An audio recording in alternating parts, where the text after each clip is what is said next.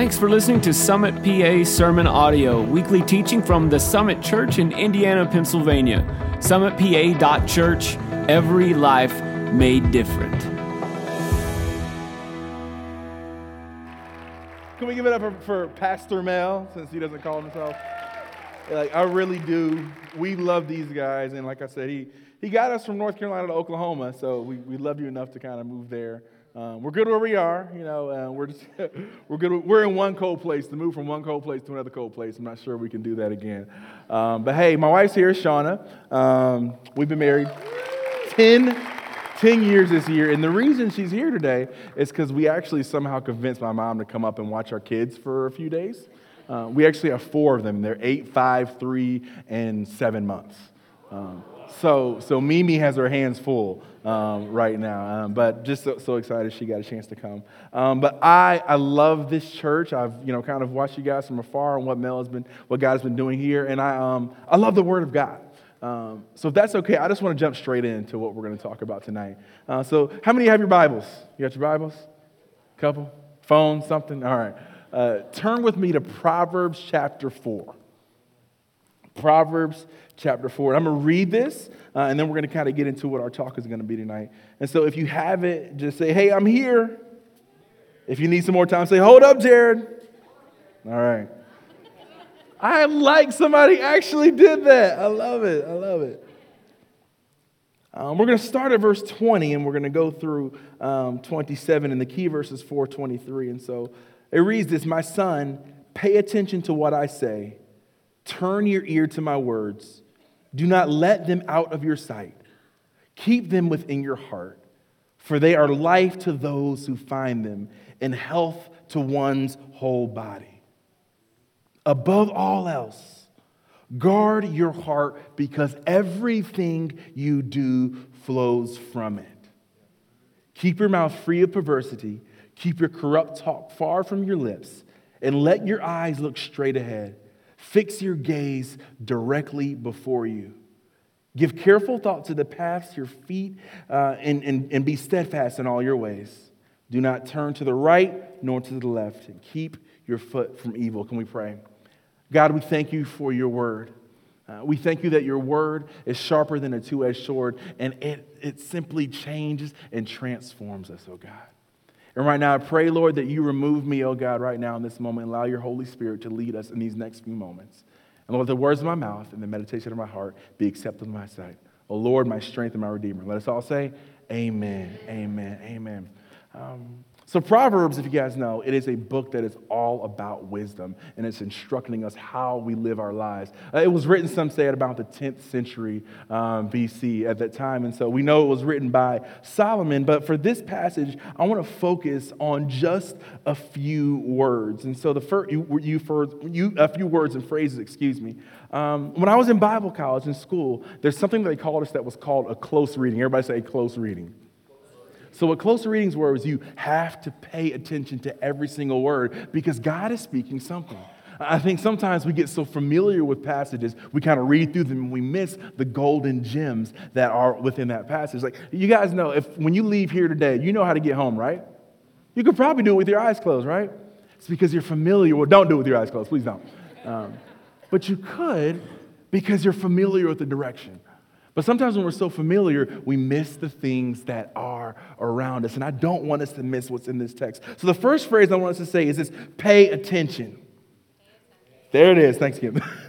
when you see this phrase, God, God is calling us to heed what's next. Um, so, my wife, one day, she was talking to our eight year old, and she was saying a lot of stuff because our eight year old was just being an eight year old. Uh, and she was like, and, and uh, my wife was like, said a bunch of things, and she was like, yeah, uh huh, yeah, yeah, yeah. And my wife said, What did I just say? She was like, Huh? she was present, but she wasn't really present. She was in the room, but she really wasn't listening. And this is what God is saying right now. He says, Hey, hold up, stop everything, pay attention to what I'm about to say next. We don't need to like, we need to block out everything and pay attention. The next one is everybody said, turn your ear. It literally means like to stretch and to bend down. Like, you know, if somebody's in a room and you're trying to sneak and listen to something you're not supposed to be listening to. But it's like, I need you to really get down and pay attention and to listen to what I am saying right now. Like, what is our posture when God is speaking? Are we really leaning in? Are we really listening and say, God, your word is so fresh. Your word is so powerful. And I believe that if I hear these things, I'm going to be transformed. I'm going to be changed. We need to listen to God as if there are words of gold that are coming out of his mouth. Next word is sight. Everybody say sight. See what you see, the eyes. The eyes are one of the gateways to our soul. And the challenge in this text is always telling us to look ahead, to focus on what God is calling us, to move towards righteousness, that, that, that, that those are the things that we must see. Now, this is the really important word. Everybody say guard. guard. This is to observe, to protect, or to block. Now, when I think about guarding, because I, I grew up in North Carolina, and there's only one sport that matters in North Carolina, and that's college basketball. Nothing else matters in North Carolina except college basketball. So when I think of guard, I'm thinking like, okay, somebody is trying to get by. How do I keep the defender in front of me? But that's not what this word means. When it says guard, it gives us the imagery of a watchman of someone who was high on top of a tower who was watching over all the fields in the city. Now, why was this role important? It was important for a couple of reasons. It was first important because in agrarian society, agrarian societies, there were these large towers that would look over the fields. They worked really hard to make these fields work. Day in and day out, they would till the ground, they would till the land to make sure that, that in, in, when, when it was time for the fruit to come, that it would be ready. So what the watchman would do is this, is they would look out to make sure no people or no animals would come in and take all their hard work. Because guess what? If we have bread that goes bad, what, what can we do? We can go to the grocery store and buy another loaf. If you grow all of your food from the ground and it goes bad, you have to wait months for it to come back. So the watchman was there to protect it. But that is the imagery that it's using when it says that we have to guard our hearts. The second thing the watchman did was that he yelled danger when it was time, when the enemies were coming towards them. So when he would yell danger, come on in, everybody would run from the outside of the city into the middle of the city, and all the guards would be prepared to fight. And so whatever's on the outside is not going to come on the inside. That is the, that is the imagery that he's saying. We must guard our hearts. Are we looking over it? Are we watching over it? We must understand when danger is coming towards our hearts, what are we doing? Are we inviting it in or are we saying, hey, you have to get out? The last part is heart. Everybody say heart. It's inclinations, it's our passion, it's our courage, it's our moral character. Have you ever heard somebody, hey, just follow your heart? I don't believe that. we'll get to that why later, but it, it's where it's driving us. And the last one is mouth, and it says, with your mouth, put away what is deceitful. Now, when we, pay cl- when we pay close attention to the text, we see that there are three things that we must be careful of what we hear, we must be careful of what we say, we must be careful of what we look at. Those are the gateways to our soul, which have the ability to impact or infect our heart. So when we hear a voice, the voice is who is shaping our soul? What are the words that we listen to? Scripture implores us that we must listen to what? The Word of God. The second one is see. Where is our focus? Where is our energy? Where are we moving towards? Because imagine if you're trying to walk in a straight line, but you look that way, it's kind of hard to walk directly straight.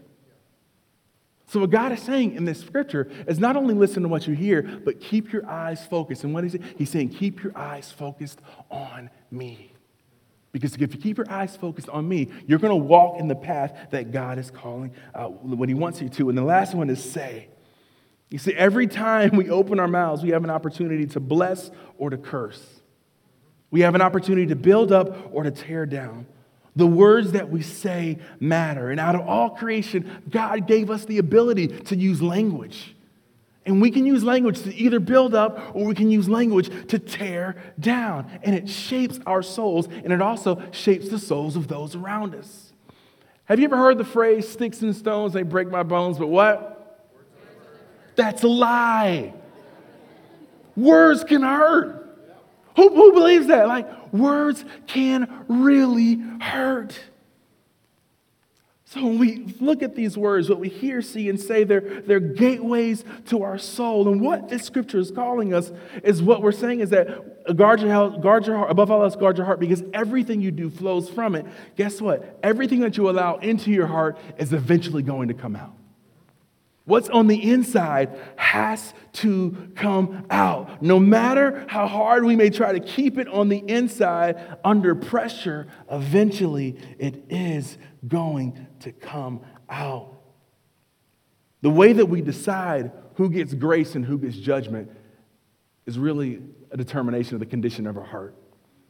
The way we treat people who agree with us and those who don't agree with us is really just a, a, way of seeing the condition of our heart. The way that we look at people who may be less fortunate than us.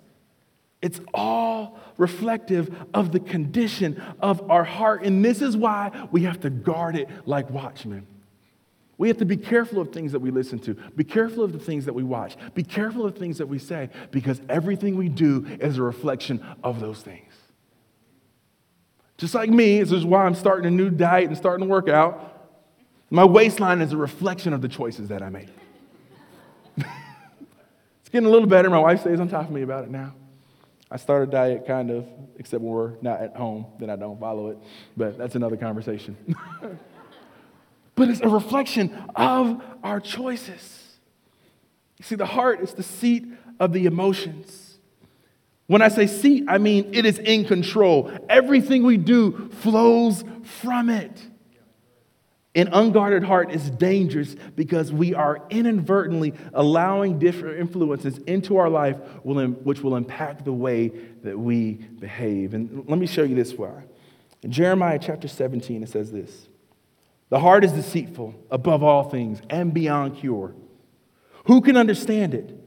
I, the Lord, search the heart and examine the mind to reward each person according to their conduct, according to what their deeds they deserve. The heart is deceitful. Somebody says, Hey, follow your heart. This is what the, the Lord says about the heart it's deceitful. Here's another scripture. Matthew 12, chapter, uh, uh, verses 23, uh, 33 through 34. Make a good tree, and its fruit will be good. Or make a tree bad, and its fruit will be bad for a tree is recognized by its fruit. You brood of vipers, how can you who are evil say anything good? For the mouth speaks what the heart is full of. The mouth speaks what the heart is full of. So whatever is in whatever comes out of our mouth is already in our heart. Whatever comes out of our mouth, our heart is already full of. So let me ask you a question. What do we say when no one's listening? What do we say when we think we're in safe company? What are the jokes that we tell that if maybe they were played on these speakers, we'd be embarrassed to hear about? That's a condition of our heart. And, I'm going to read this other verse. I don't have this on my notes, but I was studying and found it the other day. Have you ever heard someone say, like, they say a joke and they're like, yo, I'm just joking. I really didn't mean it. Have you ever, have you ever done that? I've done it too, and then I felt convicted when I read the scripture. So listen. Proverbs 26, verses 18 and 19 says this Like a maniac shooting flaming arrows of death is one who deceives their neighbor and says, I was only joking. I thought about like doing an illustration, having a flaming arrow in here, but I just chose not to. I don't think uh, Mel would enjoy that but just the idea that our words matter. Our word, listen, like a maniac. Ah, you don't feel safe around that person who is flaming arrows. You don't want to be around that person. That person is destructive. And guess what? They're a maniac because of the condition of their heart. And every time we leave our heart's garden, this is the crux of the message, we allow our souls to go one degree off path. One degree off path. Let me show you what I mean. So, this right here is the straight and narrow path that I know all of you all walk. There it is. Mm. You can only do this with the Holy Spirit and a lot of grace. It probably really looks more like this, but one degree off. Now, I'm just using this illustration. This is probably actually like 30 degrees, but we'll, we'll just make do. I got to make a point. One degree off over time will cause us to miss the mark that God is pointing us towards. One degree off. One. If God is calling us here, but yet we live life one degree off because our hearts are unguarded, we end up living there. Let me give you a couple of examples of what it means to be one degree off. If you're one degree off over the length of a football field, which is about 100 yards, guess how much you miss your, your, your destination by? About 92 feet. Pretty bad. But if you're one degree off and you're trying to get from here to the moon, guess how much you miss the moon by? 4,000 miles. You're not even in the same dimension anymore.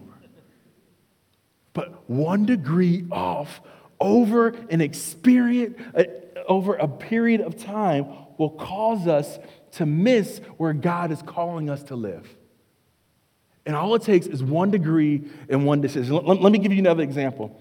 So when you live life one degree off, and I'm a, there's actually a word a Greek word called hamartia. It literally means to miss the mark. And guess what the, what, guess what the English word for that is? Sin. Somebody got it right. I heard. Sin causes us to miss the mark over time. Now, let me, let me give you an example. So, about two years ago, my wife and I, we moved to the Chicagoland area, and it's cold. Like, let me tell you how cold it was. I got in the car one, one day last winter, and my car read negative 14 degrees. And you know, my car went that, I, I thought it was wrong. Negative 14 degrees. Now, you know the funny thing about that? About two or three days later, it got to two. And everybody was like, it's kind of warm. like, it's a little balmy out today. It's two. You know why? because we were conditioned to living in negative 14 for a few days. Explain what I mean. So, we're going to call this three different levels of sin. Now, there's really no levels of sin. I just want to kind of use this illustration. We're going to call this little sin. Little sin. We'll just call it list. We'll call this struggle. Strug. And we'll call this real sin. Like, oh my goodness.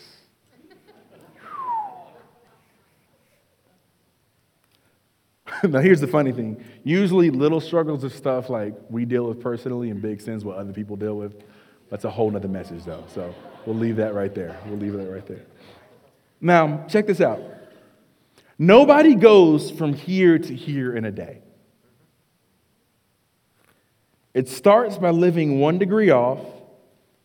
And if you live here for six months, or you live here for a year, you're like, oh, this actually doesn't seem as bad as it did six months ago.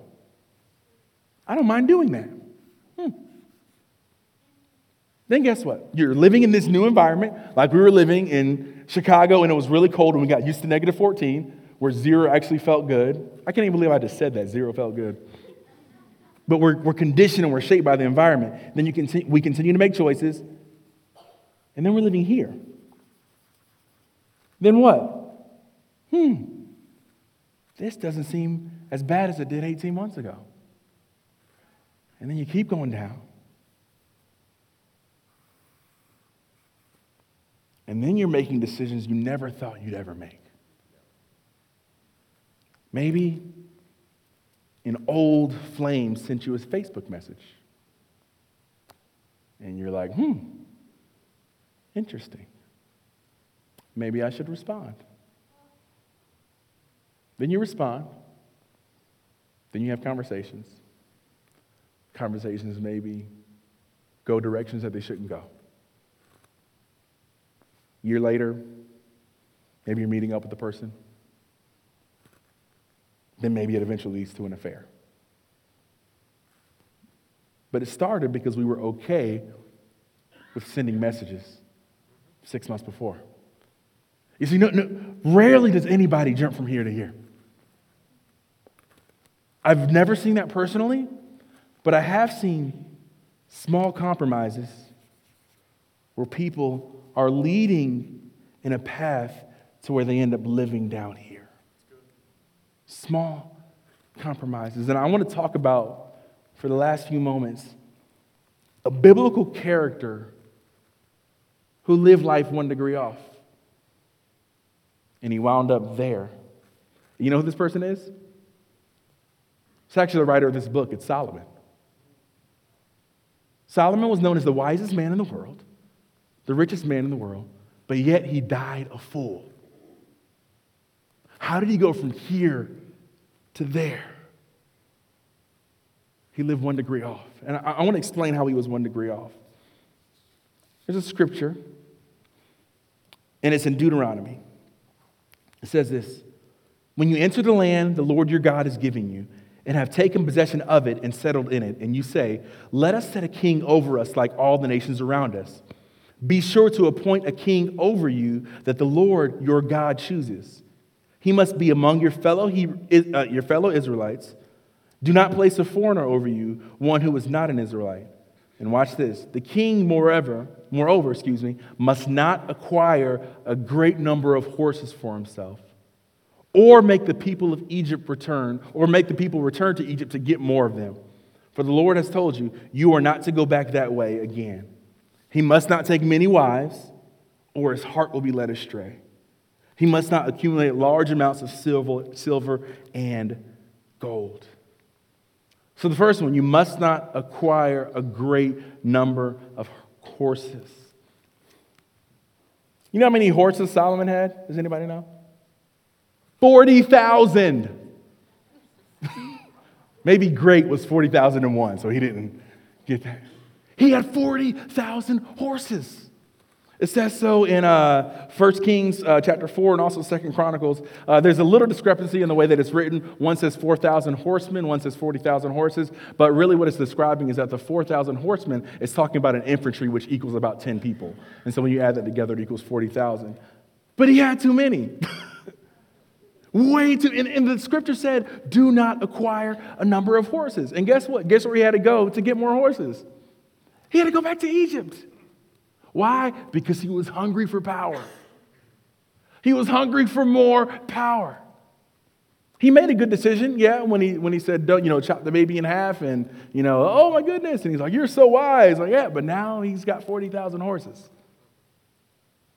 And he wasn't supposed to do that. And so he was here, the wisest man in the world, and then he had 40,000 horses. He's living in a different environment mentally now. He's being shaped differently because he decided to live one degree off. What's the second one? He must not take many wives. We all know Solomon had what? 700 wives? Maybe many was 702. I don't know. I can't so he didn't read. He had 700. And what did it say? Because his heart will be led astray. At the end, it talks about because of his wives, they led him astray.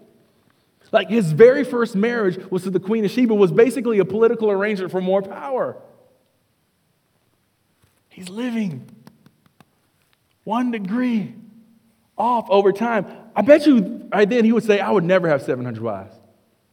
But because he had horses, which gave him power and authority. Then he moved here. He had 700 wives. And then what? Do not take, um, uh, accumulate large amounts of gold. He was the richest man in the world. There were three vices that he had that eventually led him to live down here power, sex, money. Led the, the wisest man in the world to move from being here and to dying a fool. And he wrote this book. That makes me like, I, I got to make sure that I have my heart and I have a community that helps me to live life in line with God's righteousness. He said, but what happens when we're living here? And what happens when we're living here? but we want to make people think we're living here. There's a tension, an internal and external tension that you live with. And so when you live down here and you try to cover it up so you can look, look like you live up here, whew, it's a lot of stress to live under. Guard your heart because everything you do, it flows from it. You see, when our desire to appear righteous exceeds our desire to be righteous, we're living with an unsustainable tension. This is why we must guard our hearts.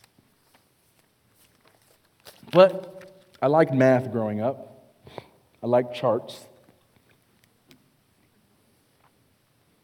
So, just like one degree over time can lead us to live here, maybe you're living here, and guess what? One degree over time can bring you right back to where God is calling you to live. It's really hard to jump from here to here, too. Because they're habits, they're things that we form, there's behaviors, there's practices that we've developed down here when we lived in this environment. But over time, we can move back to here. And, and I serve a God that, like, took dirt and created human beings. So if he did that, can he not help me get back in the path of righteousness through guarding my heart?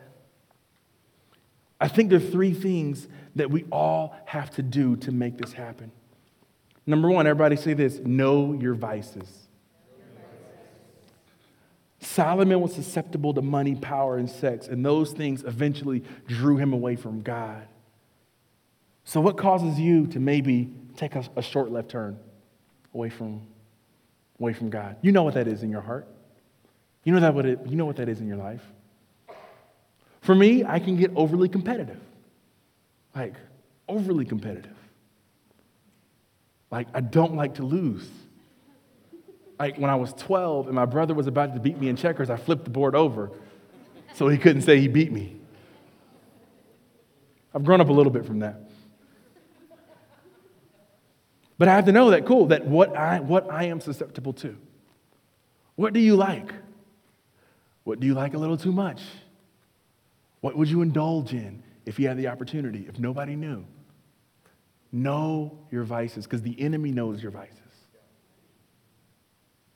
And you have to put boundaries around you to make sure that those things don't happen. The second thing is this everybody say, know God's word.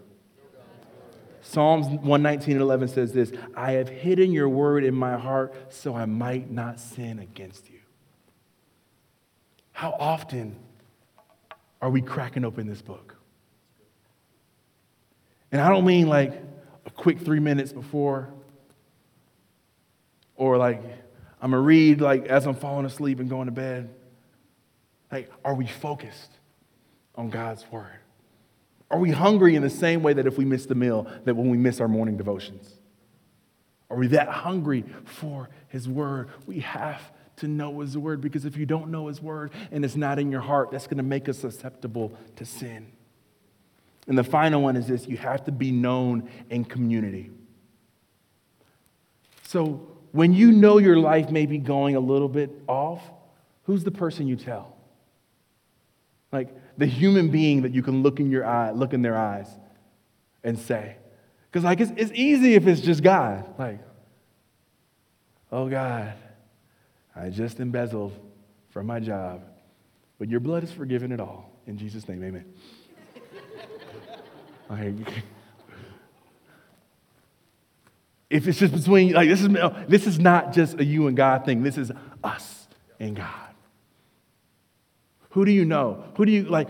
If you're struggling, that you call, you can look in their eyes in community, you can sit across the table and say, Hey, this is what I'm going through. I need help. And then who do you give permission in your life to speak into that? If they see something that's off, to be able to say, Hey, I don't, there's something not right. I can't put my finger on it. Let's go grab some coffee.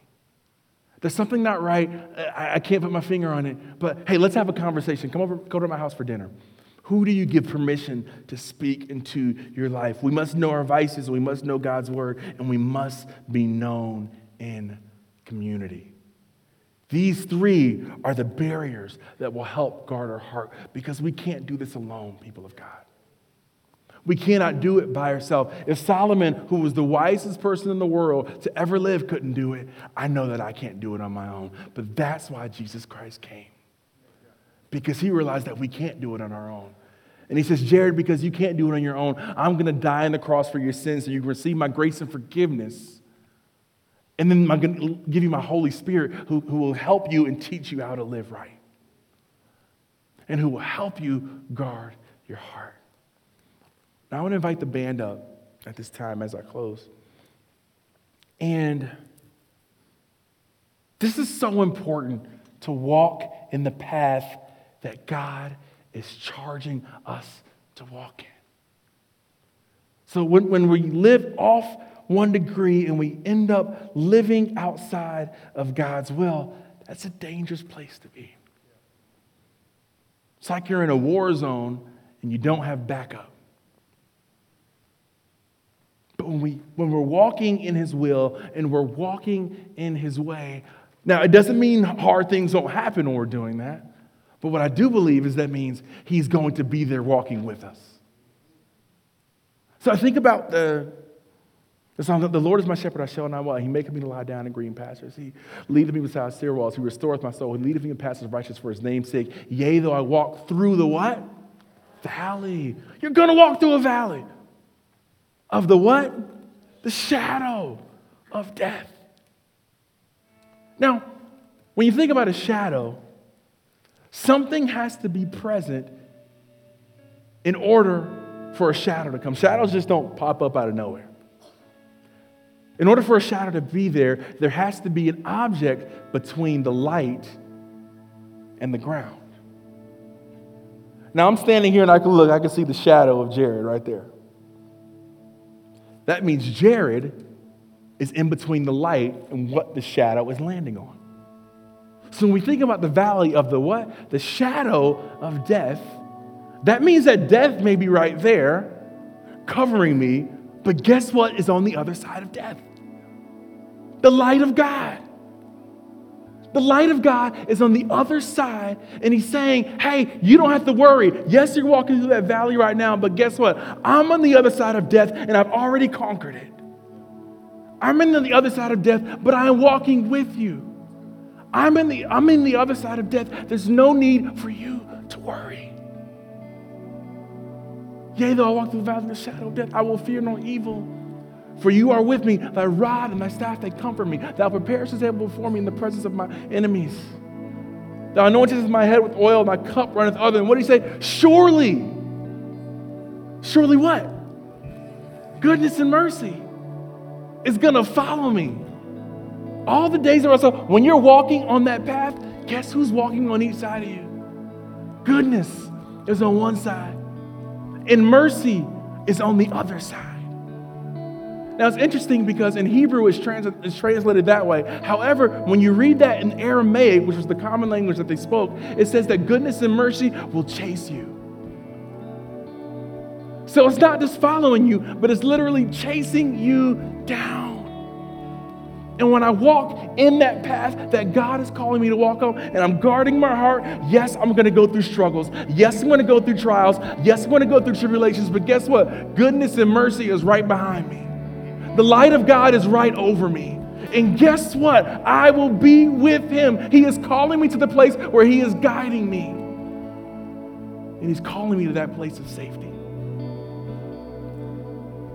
But to get out of that ark of safety, it just takes one degree. So, for a moment, I just want to ask a question and I want to say a prayer. Who in here knows that maybe there's something that's your one degree?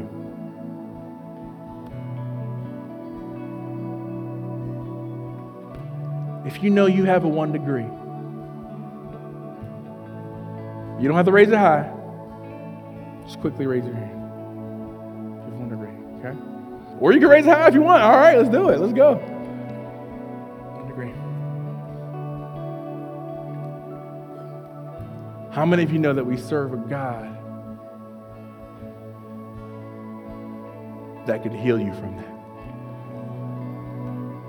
How many know that we serve a God that could deliver you from that?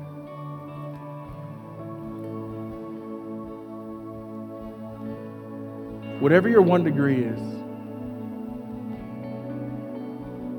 I want you in an act of faith. Now, I'm showing my little bit of Pentecostal roots right now. Just aim that.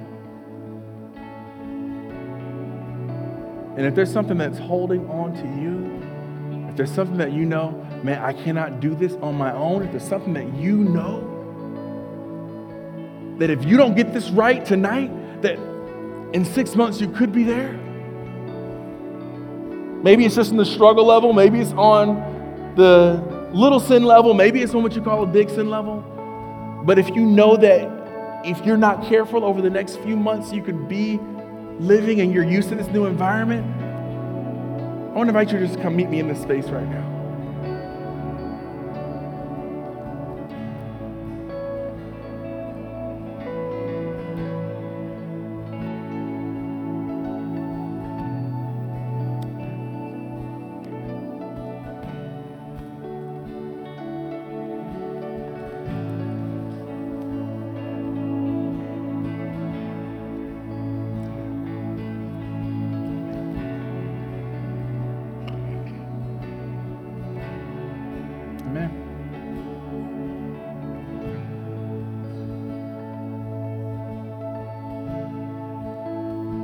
Everyone else in the room, I just want you to point your hands towards my brothers and sisters who have the. Oh God, and thank you for your mercy and your grace, and I thank you for my brothers and sisters who have come forward knowing that they need you. And right now, Lord, I pray that the power of your Holy Spirit is going to give them supernatural strength to overcome whatever it is that they're carrying. Lord, you have already overcome the enemy, oh Lord. You have already overcome death. You have already overcome the grave. You can overcome this as well, Lord, and we believe that. Right now, I pray for strength as they leave this space, oh God. I pray that they will know that you are with them, oh God, that goodness and mercy is following all of them, every single step that they make, oh God, Lord. And I pray for relationships to pop up around them that can keep them on the path that you have called them towards, oh God. People that will come beside them and help them to guard their hearts, oh God. I believe that, oh Lord. I believe in the power of prayer. I believe in the power of your word. I believe in the power that where two or three are gathered, you're in the midst, and what we ask will be done, Lord. And right now, we rebuke the plans of the enemy over their life, oh God. We rebuke the plans of Satan on their life, Lord, and we plead the blood of Jesus. The blood of Jesus that cures us from sin. The blood of Jesus, Lord, that makes us whole. The blood of Jesus that allows us to be presented to you as full and clean sacrifices. We plead that right now in your name, God. And I pray for your strength. I pray for your grace. And I pray for your mercy over my brothers and sisters that you will give them the power and the capacity through your spirit to walk in the way that you have called them to walk. I thank you for this. In the name of Jesus, we pray. Let us all say, Amen. Amen. Thank you, brother.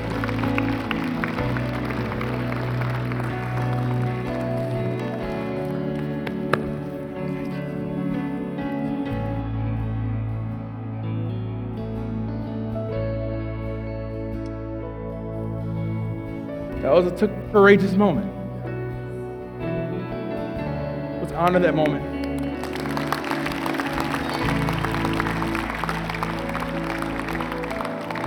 And maybe you're in here and, and you didn't want to walk down. Nothing magical happens. Uh, I do believe in crazy prayer and crazy power. I believe in praying big prayers that God's like, whew, how am I going to answer that? Like, I believe in that. So maybe you are carrying something that's causing you to be one degree off. I also believe that you received that prayer tonight too.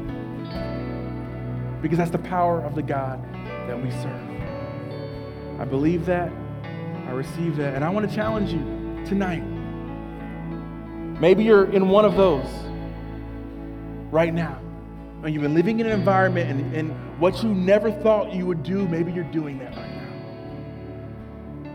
But one decision can lead you back in relationship and in fellowship with Jesus Christ.